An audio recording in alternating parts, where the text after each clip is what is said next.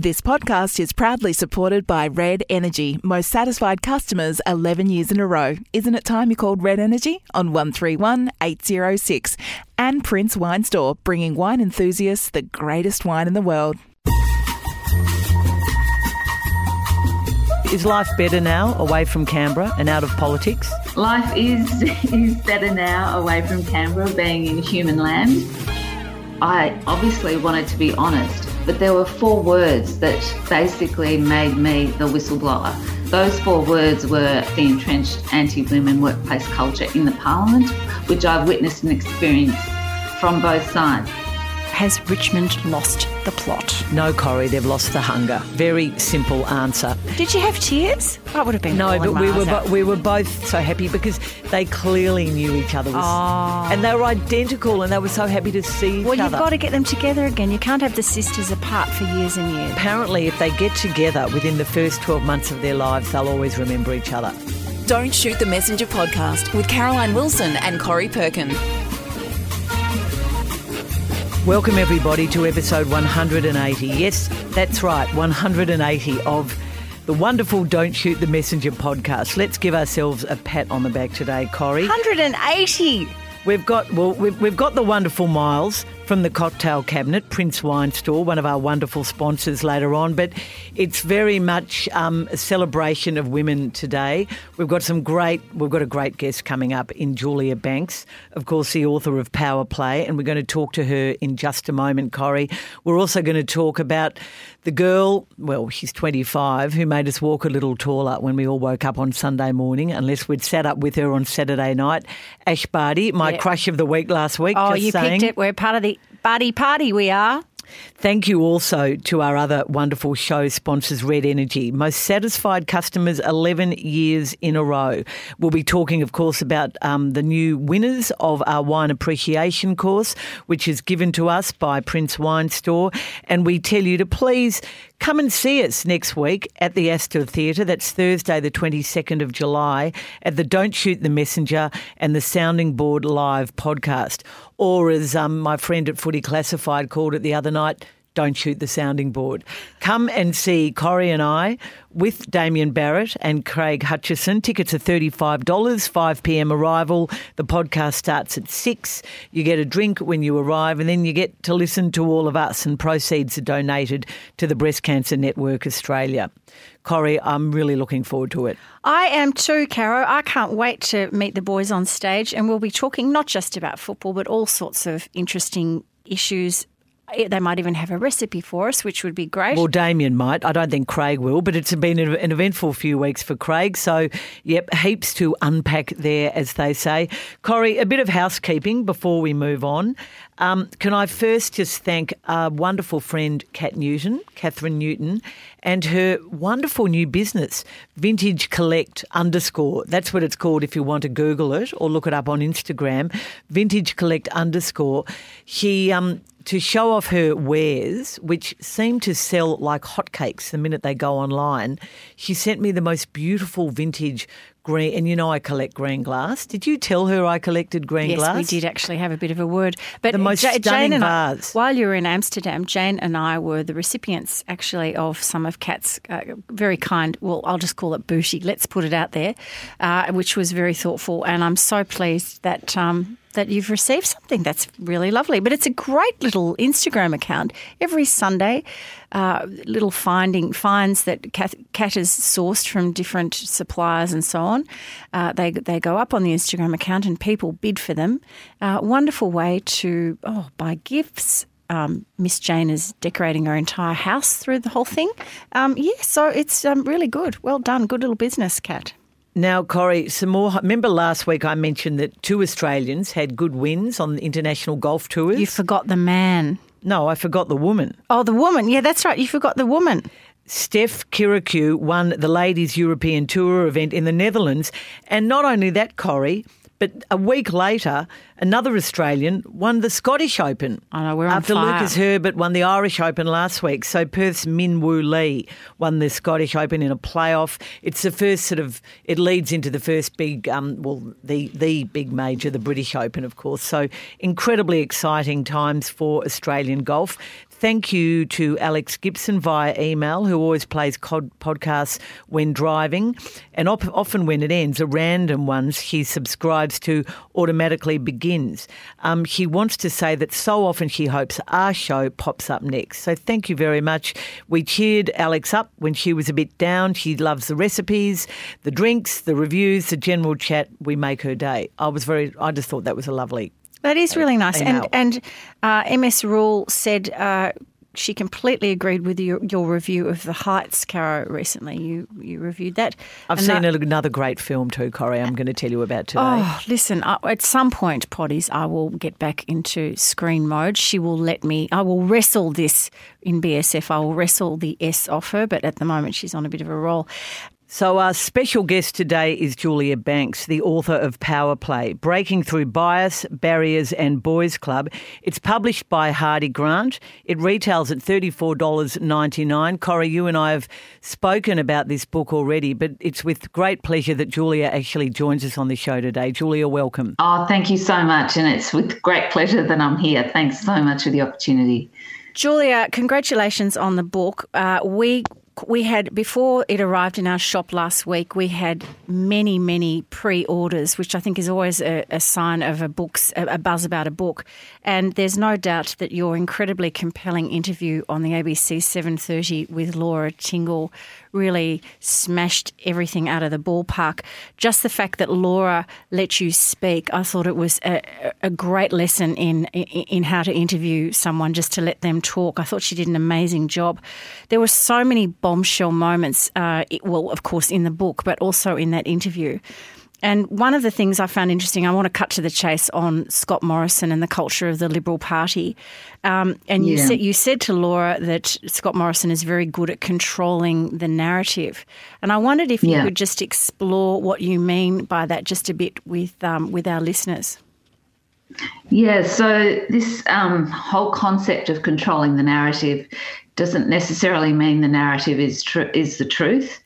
And um, when um, it, it, I mean, uh, Scott Morrison had wanted um, to sort of control me from from the get go, really. Um, it, from the time that I said that I wasn't, you know, I was going to make this announcement that I wasn't going to recontest the next election, and it was happening so imperce- It was almost like I, I, it was ahead of me. I didn't understand it was happening. Um, you know, I, I knew he wasn't happy that I hadn't voted for him. I but I, I fundamentally made the decision because you know I made the decision that I'm out. I, I basically decided the the coup and the behaviour during the coup was the last straw after having lived an intent, entrenched workplace culture. And when I gave him that 24 hours notice, um, that created this vacuum for him to control a narrative about me, which was his way of explaining to people why I had left, I was leaving the party. And that was that I was this weak petal. And I, I, I the way he, the way he did it was um, obviously by giving him that 24 hours well it wasn't obvious to me at the time. I thought i was just doing the professional thing get, giving him time to prepare a, a statement. But it, it was um, it gave him time and i found out subsequently for the for him to brief his pmo um, they started leaking the story overnight and started backgrounding the press that i had had some sort of emotional background back um, breakdown. And then, of course, his first press conference, his doorstop press conference, where he was asked, you know, what do you think about Julia Banks not recontesting the election, the next election? And he was ready for it. He just put on this uh, show of all I'm doing is I'm checking in with Julia, I'm ringing her, in, you know, in what has been a very torrid time for her to help her. And, and so it was all this this control of this narrative. It was all the pieces were fitting together as far as the external world was concerned. And I remember watching it on television, thinking, "What's he saying?" Like he's, and then um, then I got some phone calls from from people. And uh, they explained it to me. And your But sin, and your sin, of course, was that you were you you were supportive of the PM at the time, um, Malcolm Turnbull, during this um, this Correct. this palace Yeah. coup, and then you were the only woman to vote for Julie Bishop to become leader. That in itself, in the book, I found a really interesting revelation that you were the only woman. Yeah. Um, so Yeah. clearly, you got offside with the with the ScoMo camp, who had, it seems, reading between the lines of your book, had been plotting actually this this this play for. Uh, it wasn't just an impromptu kind of decision for Scott to put his hand up and and oust you know get Peter Dutton off the agenda. It was actually something. Absolutely. Absolutely. I called him out on two things. One was that he was a key ringleader in the coup, that he wasn't this, you know, accidental prime minister. Um, but but also, Corrie, the other the other sin, aside from voting for Julie Bishop, the other sin was that in my statement, I I obviously wanted to be honest, but there were four words that basically made me the whistleblower. And the, those four words were I referred to the entrenched anti women workplace culture in the parliament, which I've witnessed and experienced from both sides, from both the Labor Party and it was those five words and from within my own party.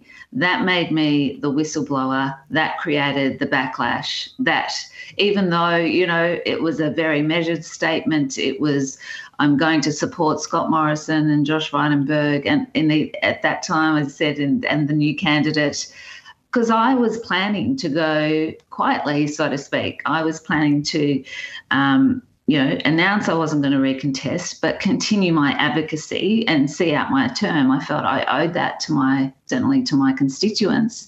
And I didn't want to sort of, you know, I could have uh, could have quit, and I didn't want to do that. Um, um, and I'm sure he didn't want me to do that because that would have triggered a by election. But I didn't want to do that because it's an esteemed platform of advocacy to have, and I wanted to respect that and use that time, you know, whatever remaining time I had as an MP. But um, but what triggered it sort of happened in three stages, and what triggered that um, that second decision, the well, I'm I'm really out. I'm just out of the Liberal Party. Was this that three months of his leadership trying to silence me, trying to create this sense of fear, trying to send me overseas.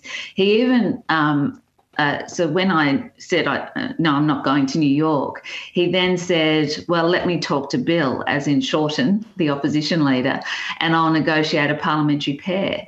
So he wanted a way of getting me out of the parliament and out of the country. The Victorian forces were almost working in conjunction in the sense that well they were they were worse the Victorian um, elders and power brokers they wanted me out they didn't care if it triggered a by-election because they wanted me out of the parliament um, um, because they feared I'd out them under parliamentary privilege so it was it was all happening And basically we, we Yeah. should mention that, Julia, when you won the seat of Chisholm in 2016, I think you were the only Liberal national candidate to beat a sitting Labor candidate, and you did so in Victoria, which traditionally does very well with Labor. So you were a very valuable commodity to the Libs. What, I mean, we've got so many things we want to ask you, but what horrified me was that it was um, Malcolm Turnbull was like your puppet master when you left, when you walked away from, you know, your position. Yeah. And then when you stood as an independent for the seat of Flinders, I remember the Sarah Henderson article in the Daily Telegraph suggesting that Labor had become your puppet master. That's right. Absolutely. Extraordinary A woman that- can't think for herself. Yep, and I, I was- just can't remember that ever happening to, a, you know, a so-called renegade male politician. Absolutely not. I mean, um, and I think at the time uh, when I made the announcement that I was going to serve the rest of my term as an independent, um, someone, a, a journalist, I think, it did an analysis of the comparison between when I made that announcement and when Cory Bernardi, Cory Bernardi did that. And I mean, Cory Bernardi had come back from New York on on the um, ticket of the government and the taxpayer, and decided he wanted to create a Donald Trump type party of his own, let alone leave the Liberal Party. Um, but he was lauded and applauded by certain sections of the media. Yeah.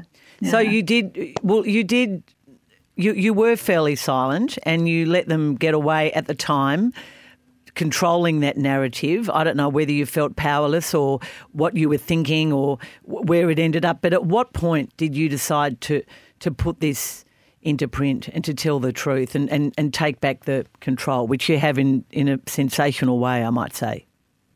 Yeah. Well, sensational good, really... not sensational controversial, although it's probably a bit of both.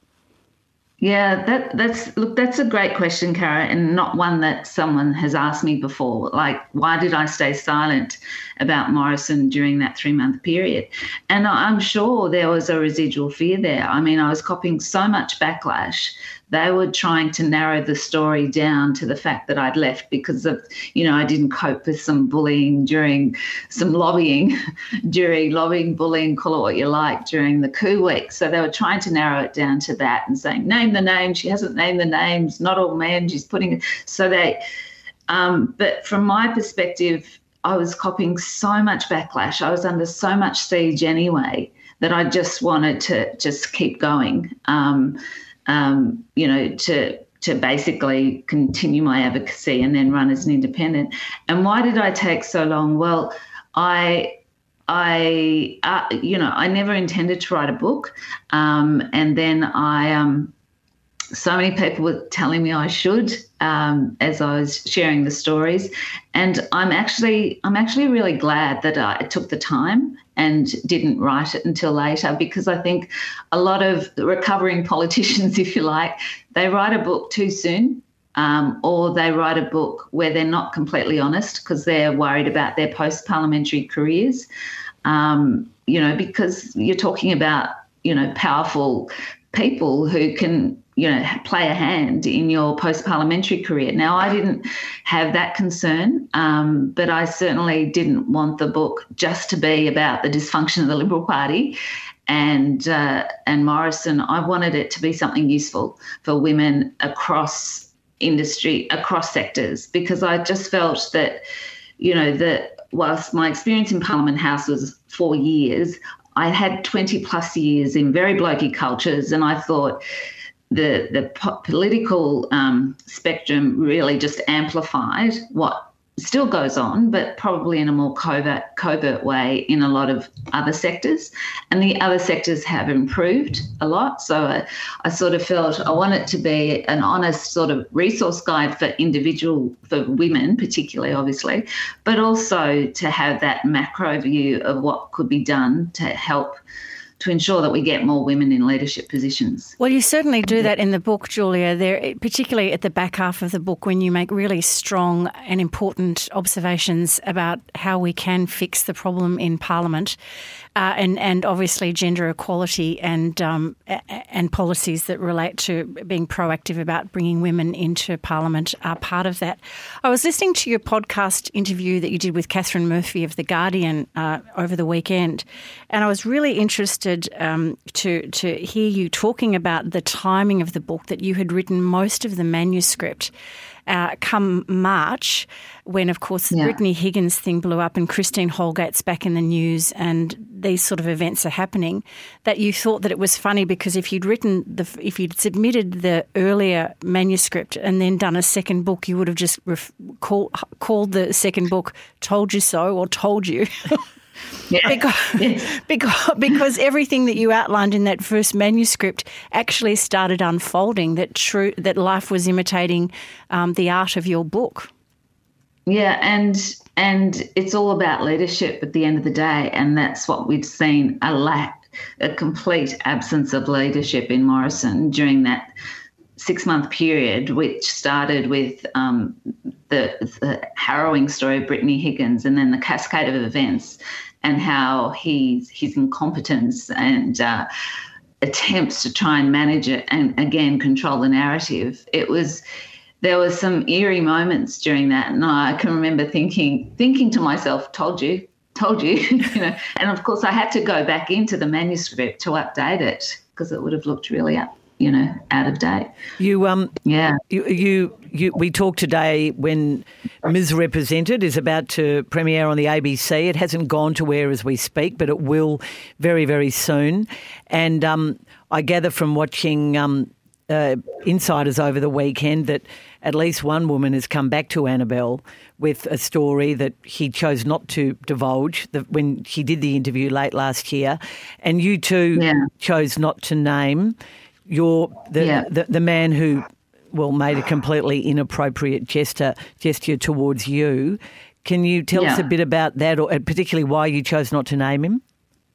Yeah. Um, so I I- I was always going to tell that story, Caro, but I was never going to name the name. Um, and um, I I think I devote about a thousand words to explaining why I'm not naming names because I was literally being goaded, you know, three you know three years earlier when I first um, called out the behaviour to name names. And and it basically my view is i didn't want this book to be about personalities. Uh, you know i know a name would then just suck up the headlines and it'd be all about that. That would work to morrison's advantage for example and it would because it would narrow it down to that story and detract from the bigger issues which are about poor leadership um, working with people you can't trust controlling the narrative but also, I mean, the main reason is I'm not fearless. I'm like I'm millions of, uh, you know, Australian women who this sort of thing happens to them every day, um, and women have different reasons for not coming out about it. I get really annoyed with people in the one breath saying, you know, leaders, and we've heard them all say they have zero tolerance of this behaviour.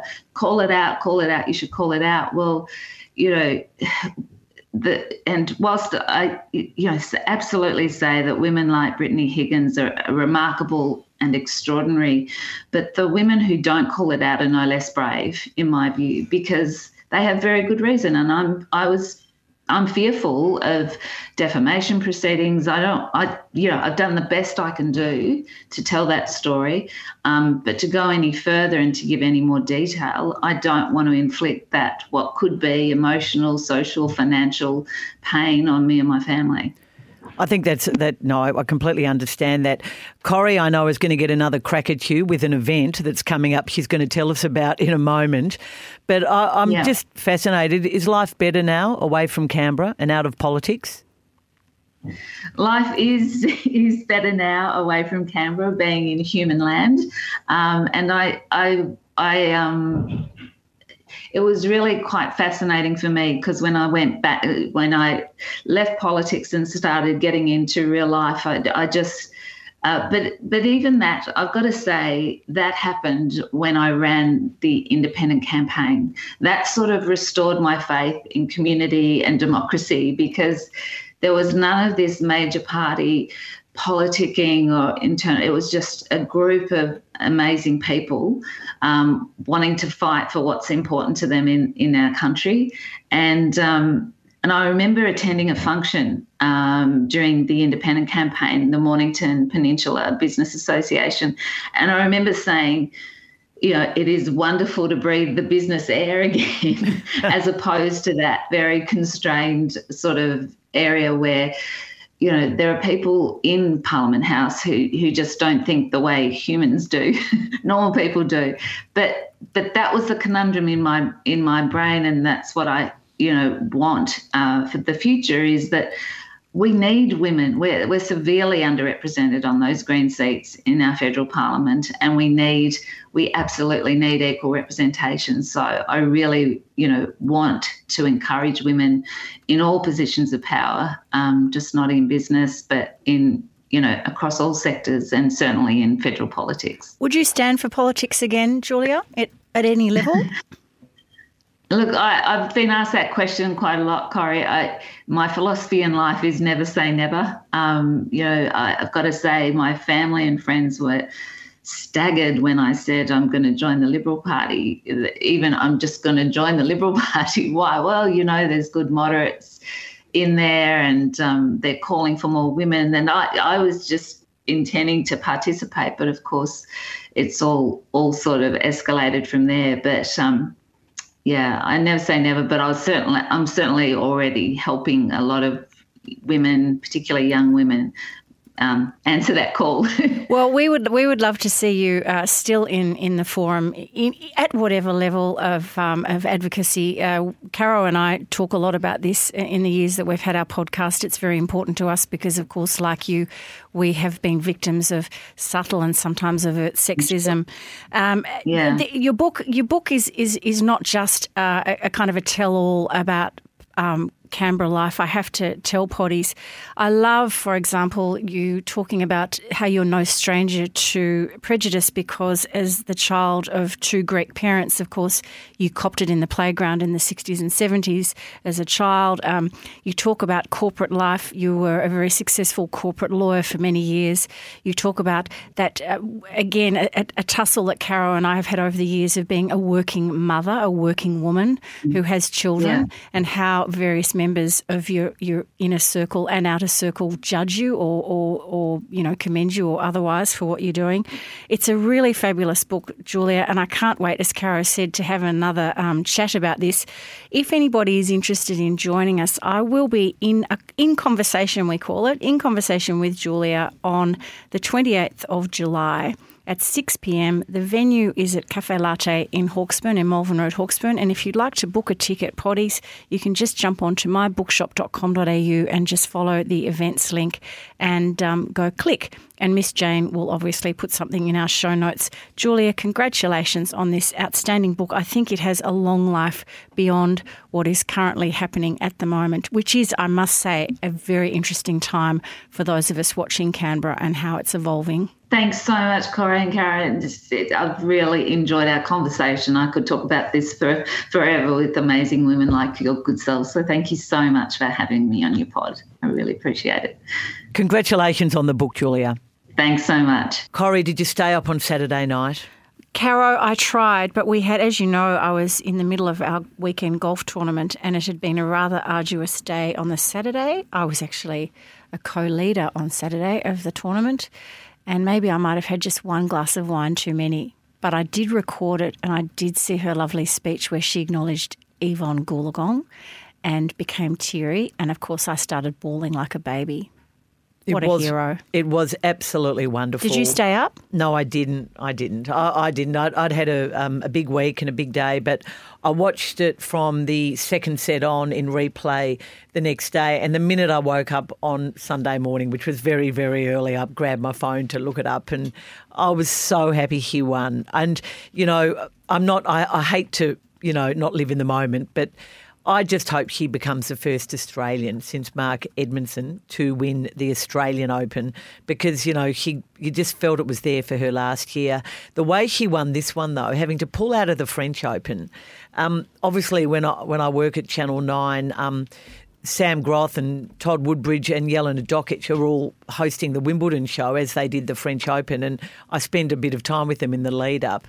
I could do without Sam Groth kicking footies with the footy classified team, and now Craig Hutchison back at cricket balls. Honestly, it's like you know these balls whizzing around the you know the the office are very distracting. But in the old day with Don Lane and Bert Newton, everybody used to get smashed on grog in the green room. Now they're playing football. Well, well, well it's not the green room. It's like the room we're preparing for the well, show. Well, I still call it the green room. Certainly, there might the be grog after the show, but not before the show. Anyway, um, look, they nobody felt she was a chance at the start of the tournament because you know they really felt she was carrying this injury and the first game or two they were like mm, and then it just started to click Oh my heaven! It was just she got a... strong, and she really peaked in that game. It was a terrific performance by both players. And Caro, you're right about uh, about Australia. I would love her parents and, and all her family and friends to be there when she, because of course they couldn't travel because of COVID restrictions and so on, so they were, were unable to be there with her. So I do hope, uh, like you said, that she she flies in January. And um, to watch her win it in front of a crowd just made me. I know the decision's coming in September about the Australian Open. The players won't quarantine again like they did last year. They want to travel in this international bubble as they have been for all the other international tournaments. Um, I know we need to be sensible. And, you know, again, as we sit here today, Sydney, you know, has inadvertently sent COVID back down to Victoria, um, which is a real worry. And um, we just hope that this is nipped in the bud and that um, and I don't by no means am I blaming New South Wales. It was you know one unfortunate rogue truck driver, but um, I really hope that the Australian Open is back on this year with people in the stands and with all the best international tennis players. Well done, Ash Barty. And on that note, we should have a drink to your success. It's time to visit the cocktail cabinet. Miles Thompson is here today, and Miles. We're actually not talking about alcohol because Oh. it's, for some of us, dry July. Absolutely. Yeah, I mean the non non-alcoholic category is is really booming at the moment. So you know, obviously all the health benefits of reducing your alcohol intake and all those sort of things. But you know, there's been some pretty savvy people sort of entering the market and making some really great stuff, and particularly in the sort of in the faux gin, I guess you'd call it, a non-alcoholic gin category, which we've got a couple here today, which we're going to try. And which, of course, we can buy at Prince Wine Store. And remember that Prince Wine Store sponsors this wonderful segment, Corrie, bringing Melbourne's Melburnians the greatest wine in the world. You can visit Prince Wine Store. .com.au and don't forget we have a wonderful competition. We have another double pass to give away.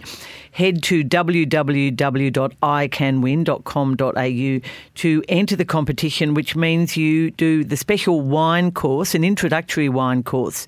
Um, I'll tell you about the winners in a moment Corrie but um, You've got some unusual looking bottles there. They look so they look too beautiful to be non-alcoholic, Miles. Oh, I can feel that she has her eyes on this, Miles, for her interior on the- decorating.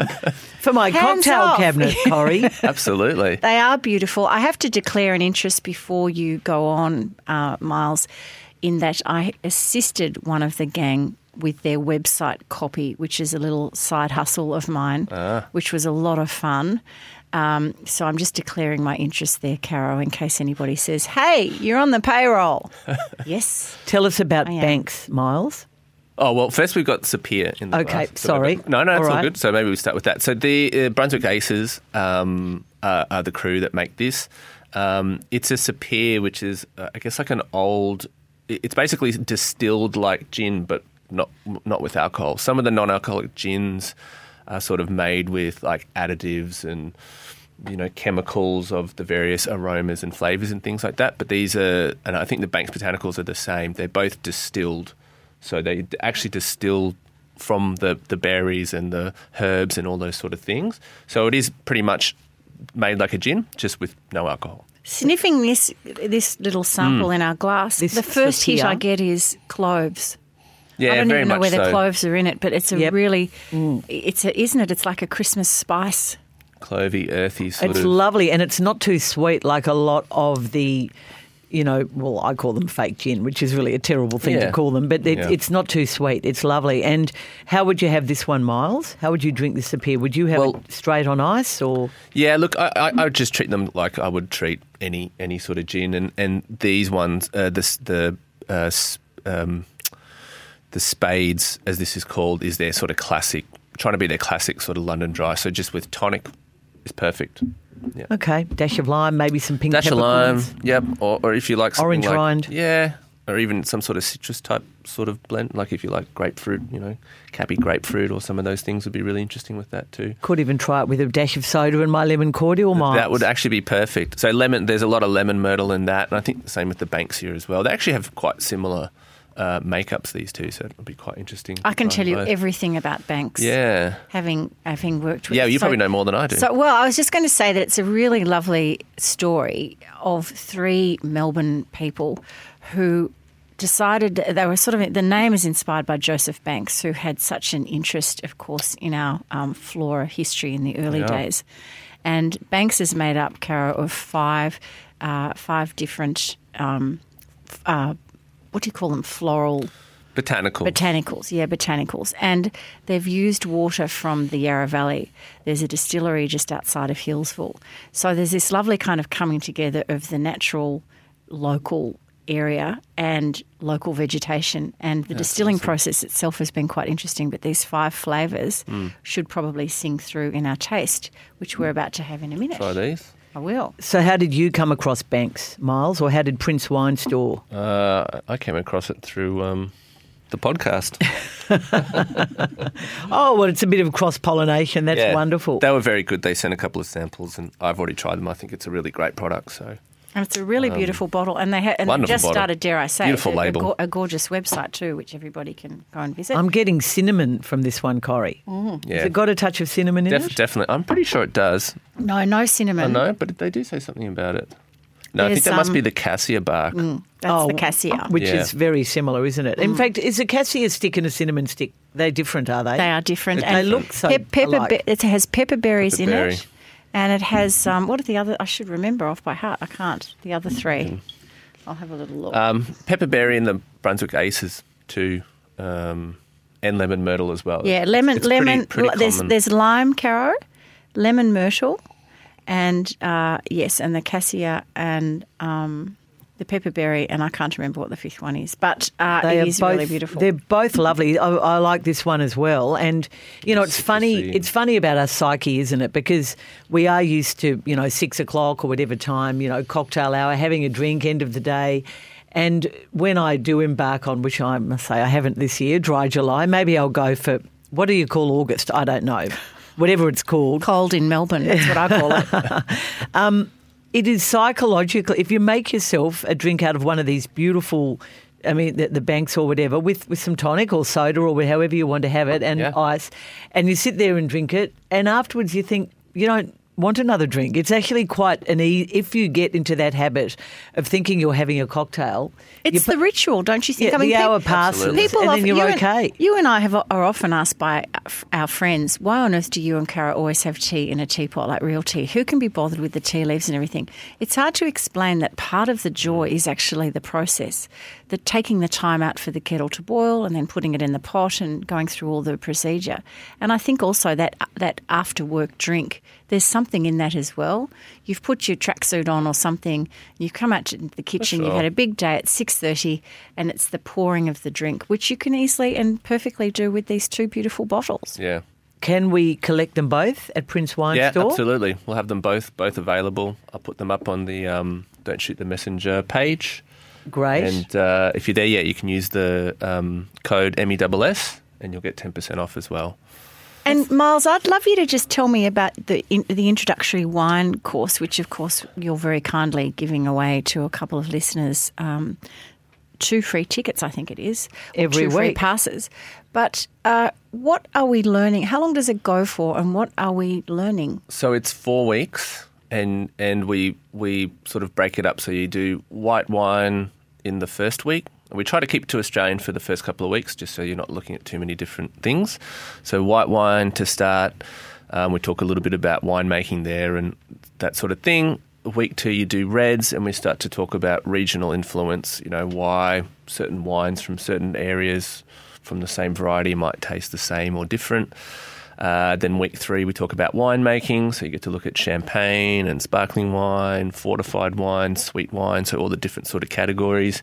And then in the last week, we do international wine, so France, Italy, um, Spain, and Germany. So you do a it's, a, it's a pretty quick run through for a big subject, but it's just a little introduction to the rest of the world of wine. and what's the vibe like on the actual? Is it they, they're held in the evenings? Yeah, six till eight. They're with food as well, so the Bellota Kitchen provides a little bit of bit of food. Um, so we try to do some wine matching, so kind of talk about how food and wine go together, and they're super casual. We we really keep them super casual. And you're getting an Uber home, I imagine. yeah, well, we always encourage you to spit, but of course you're welcome. Oh, to who You're does welcome that? to drink. You're welcome to swallow. It's fine. It's no problem. One But, um, one night in Amsterdam when I was feeling particularly lonely and I, and you couldn't everything was in lockdown, so I, I bought some takeaway oysters at a seafood restaurant, and the owner obviously had some friends in there, and they were all sitting round, you know, eating oysters or eating their dinner, and and it was raining, and I was on my bike and. I went in. I thought, oh, I wish they'd just asked me to join them. But I stood outside and, you know, had my oysters sitting on ice in the little, you know, cardboard pack, almost balancing the bike and the rubbish bin and the oysters in the rain, thinking this is so tragic. And the way the chef came out, and I thought, oh, he's going to ask me in, and he handed me a glass of Chardonnay because he felt sorry for me. And over the road at what is quite a famous wine shop in Amsterdam, it was after seven o'clock and it shut at seven. But I thought, look, I'll buy a bottle of nice Chablis or something to take um, to my daughter and her partner, and maybe have some myself.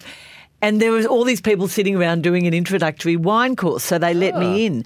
And again, they said, "You're most welcome. We're, if we're here, we're open.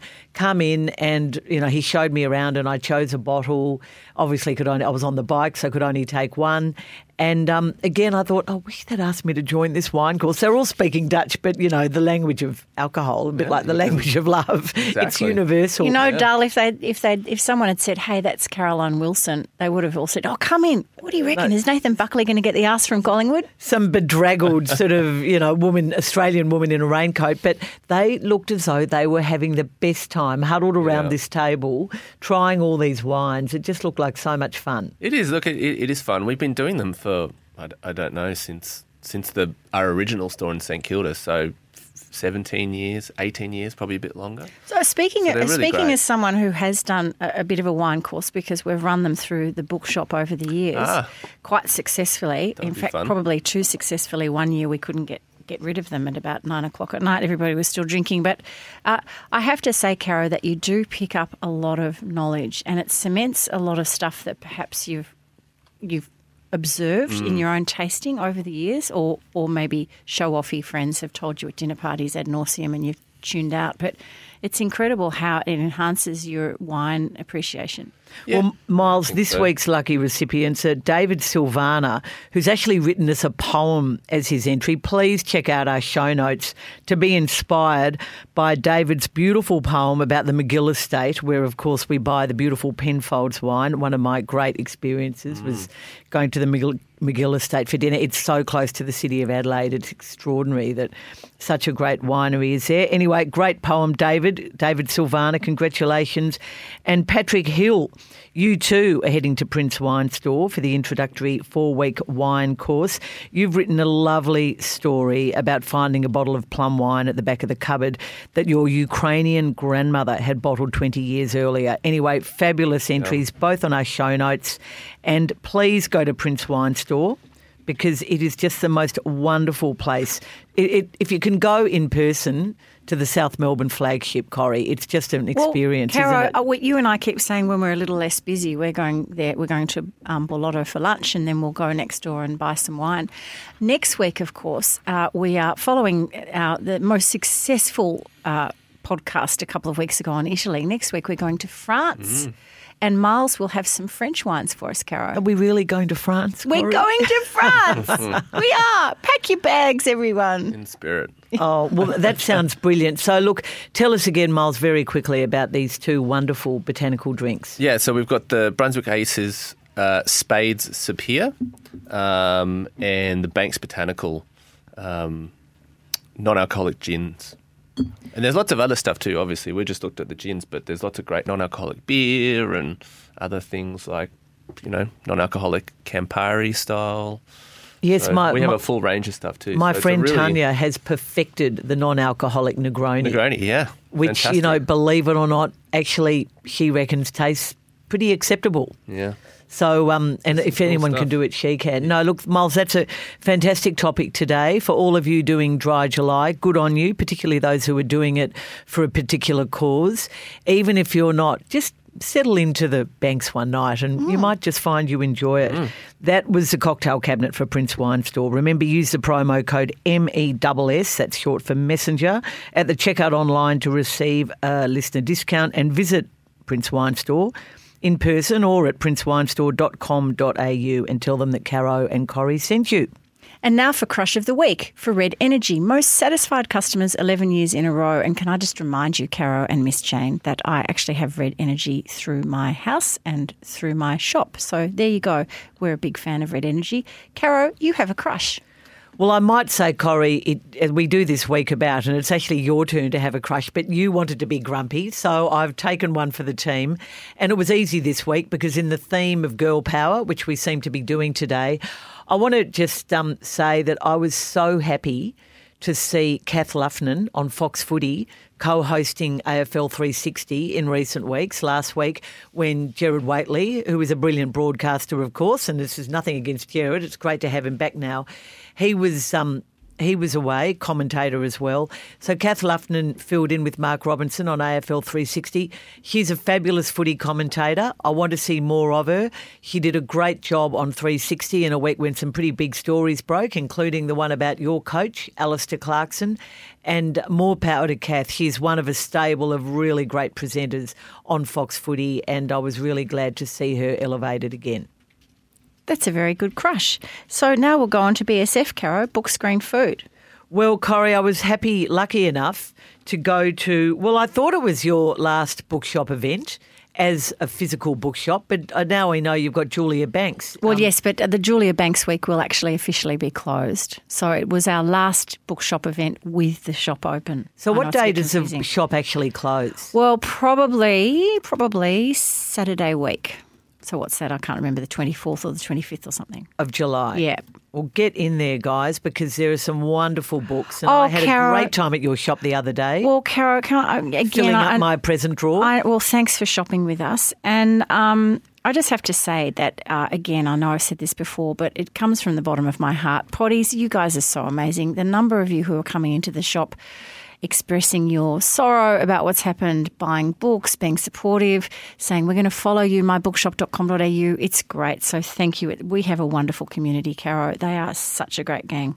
But on this particular night last week, you very kindly asked Mum, Julia, and I to come and have a look at the wonderful David McAllister, whose book Soar, that is S O A R, A Life Freed by Dance. Um, you did a great interview with him. He's just such a charming guest, and he's written a fabulous book. Tell He us has. about it. Well, the, the, this is his memoir, Caro. So David McAllister, of course, came into burst onto the scene literally when he jumped uh, high, leaping across the stage as a young ballet dancer. He was quite quickly promoted to the principal uh, status with the Australian Ballet, and he danced with them for many years.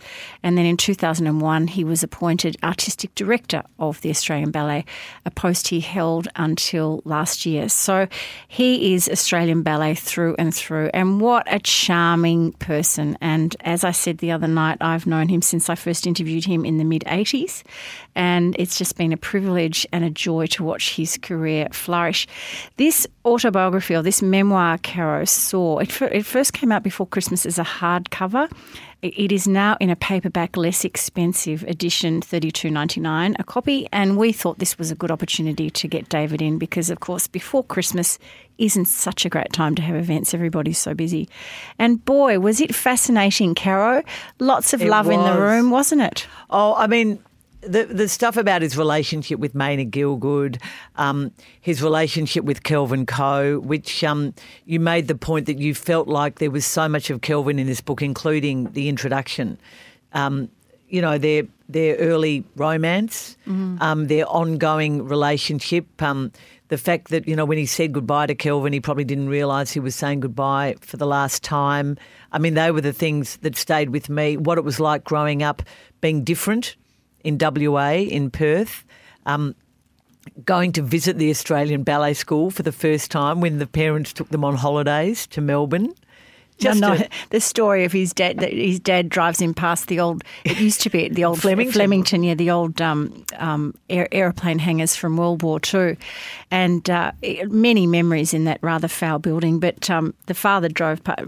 David's father drove past, and David said, "Okay, that's fine. We can go now," because he was struck with sh- complete shyness. As a teenager, and the father said, I'm not coming all this way for you to just sit in the car. Get out now. So David went in and peered around, saw the big portrait of Dame Peggy Van Praagh, the founder of the Australian Ballet, and then rushed back to the car.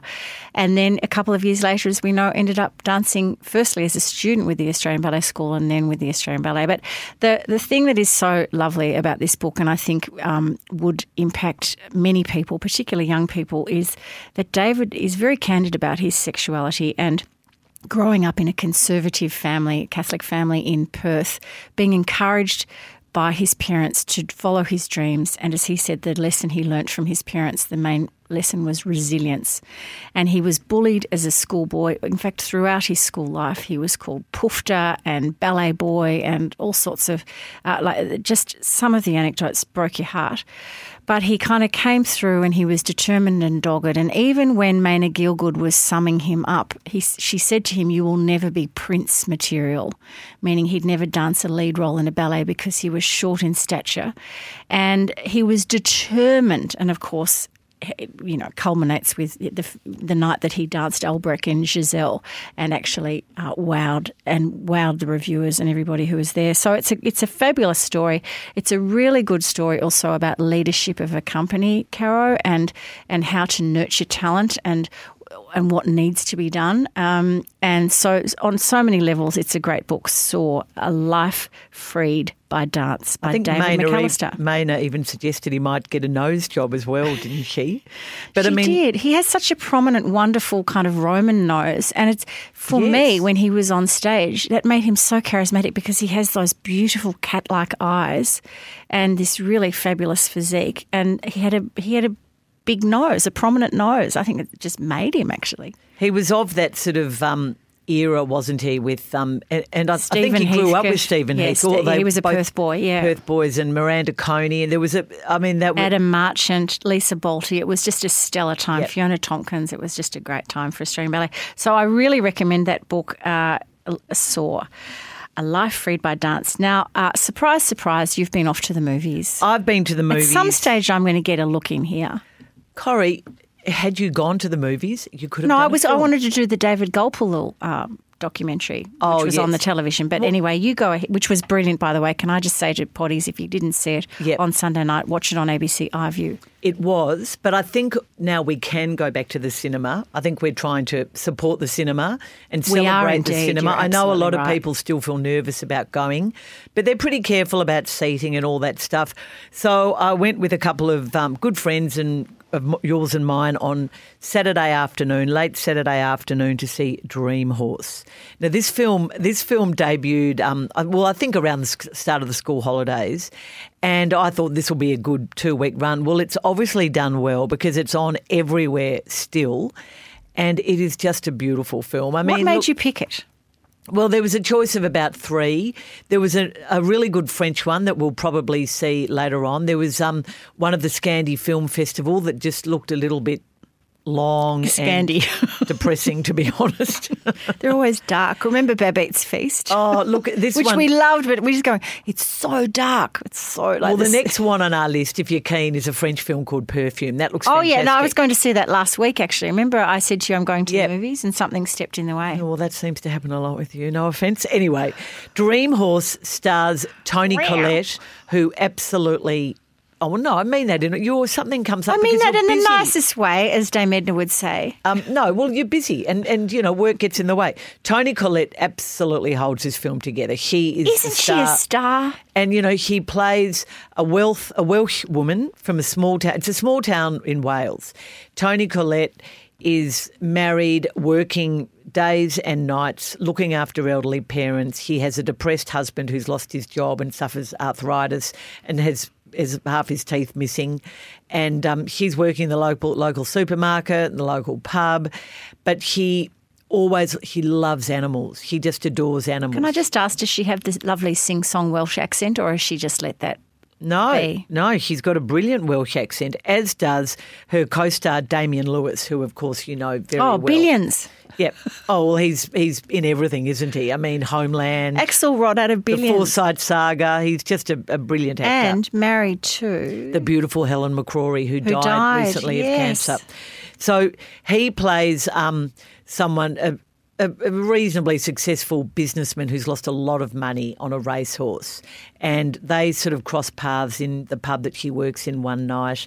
And she decides to sire a horse.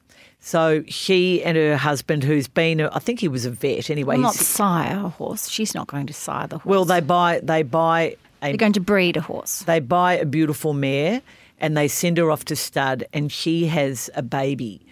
The early shots of this little foal that they Were name you in tears? Dream Alliance. Oh, look, there's a, it's a tearjerker, right? It's so beautiful. Well, look, it's in the little Welsh village. Everyone's down on their luck. People have lost their jobs.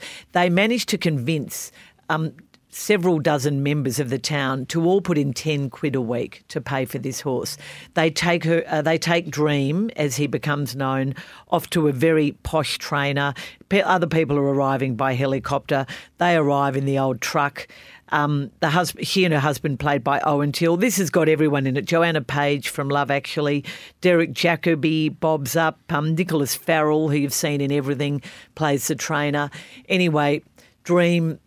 The, Oh, they- National Velvet all over again, they Caro. don't. They don't want to look at Dream at the beginning, but then the trainer sees something in him. There are ups, there are downs. Oh, I love Da- a horse movie. Damian Lewis, who's married to that gorgeous actress Joanna Page, doesn't tell her about the horse. She finds out inadvertently. The meetings of the townsfolk who are all putting in their 10 quid a week are reminiscent of those um, wonderful meetings in um, The Vicar of Dibley, you know, which are just so funny. It's funny. It's a beautiful film about sport, about horse, about race horses. You know, they're, they're jumps races, which, you know, so you're holding your, your hearts in your mouth. But look, it just really, I- I'm not saying it's a a brilliant, brilliant Oscar winner, but this is a beautiful film and I highly recommend Dream Horse. Oh, I think I'll have to go and see that. And you've been in the kitchen, Corrie. Well, I haven't actually been in the kitchen. I was um, I was uh, the, lucky enough to be the recipient of this recipe. Uh, on Friday night, I went to uh, my friend Julie's house for dinner. It Was a that very- the latest Gourmet Traveller? It is indeed. I'm cooking something out of that tonight. Okay. Spicy meatballs. This is such a good. Uh, there is. are so many things I want to make out of this. So just so everyone knows, this is Gourmet Traveller. Um, I'm just checking. I know it's July, everybody, but sometimes these issues come out earlier. So this is July 2021, and it is the fire issue. So everything is smoked and um, on the barbecue and crusty and all of that. As is this cheesecake. It's the Basque cheesecake. I saw that. It is. Look, Julie made it, and uh, of course she made it. Who else would have? Uh, and and when it when you see it in the pan, you the first thought is, oh, you know, has she burnt the top? Well, it's supposed to be like that. Can I tell everybody? Look at the picture. Don't be afraid. This is the this is the way this this uh, cheesecake is served in Spain. The I burnt won't. Basque cheesecake. I won't. I won't go through the uh, the procedure. Miss Jane will have it, but you know what? What I loved about this cheesecake, Caro, were two things. One, it was light; it wasn't dense and heavy, and secondly, it wasn't too sweet. And I think from memory, Julie served it with uh, blueberries, but you could easily bring in a citrus element because it's winter.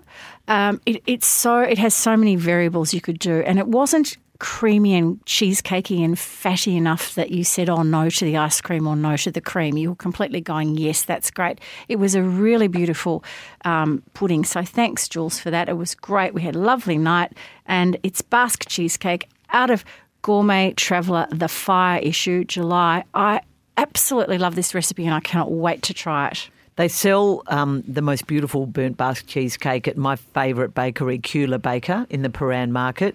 And I bought a whole one for Brendan's 60th last year. I'm embarrassed to say, when I saw that recipe in Gourmet Traveller, I thought, well, I'm never going to bother making that because it's so beautiful at Kula Baker. But now, Well, give it a go because, inspired me. because because I don't think it's all that hard. Although I don't want to diminish um, my friend's efforts in cooking us dinner, but it was really lovely. Thank you uh, to our Red Energy supporters of book, screen, and food. Call one three one eight zero six for real Aussie energy, and the Melbourne-based team will help you out. what are you grumpy about today, Corrie? I'm grumpy that I couldn't watch the European Cup yesterday morning. So I'm, today we're recording this on Tuesday, Monday morning, up at five, thinking I'll get to see this. I have Foxtel, so I'm a privileged person. Not on Foxtel, not on free to air.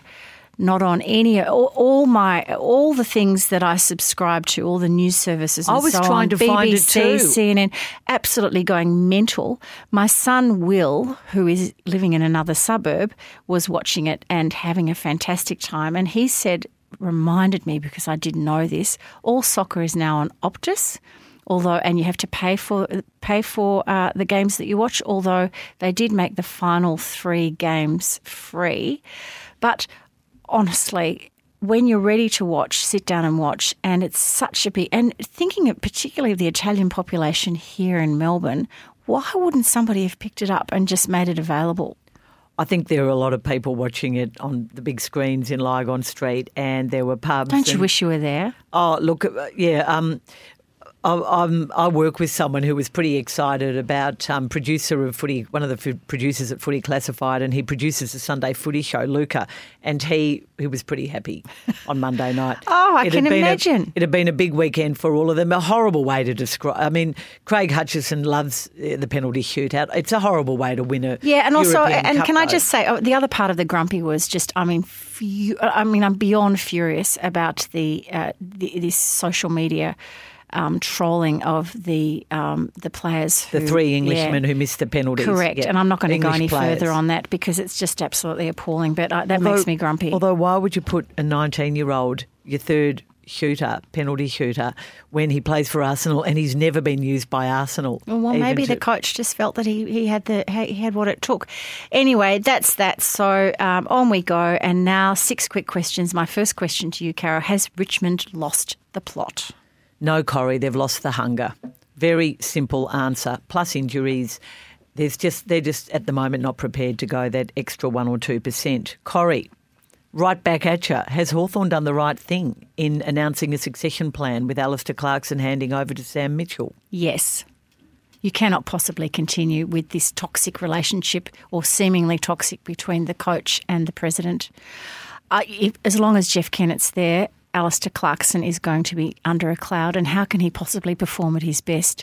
And I think Alistair Clarkson, actually, from what I've heard, is is quite uh, has come to terms with all of this. And I think for Hawthorn supporters, having Sam Mitchell step in is a real bonus.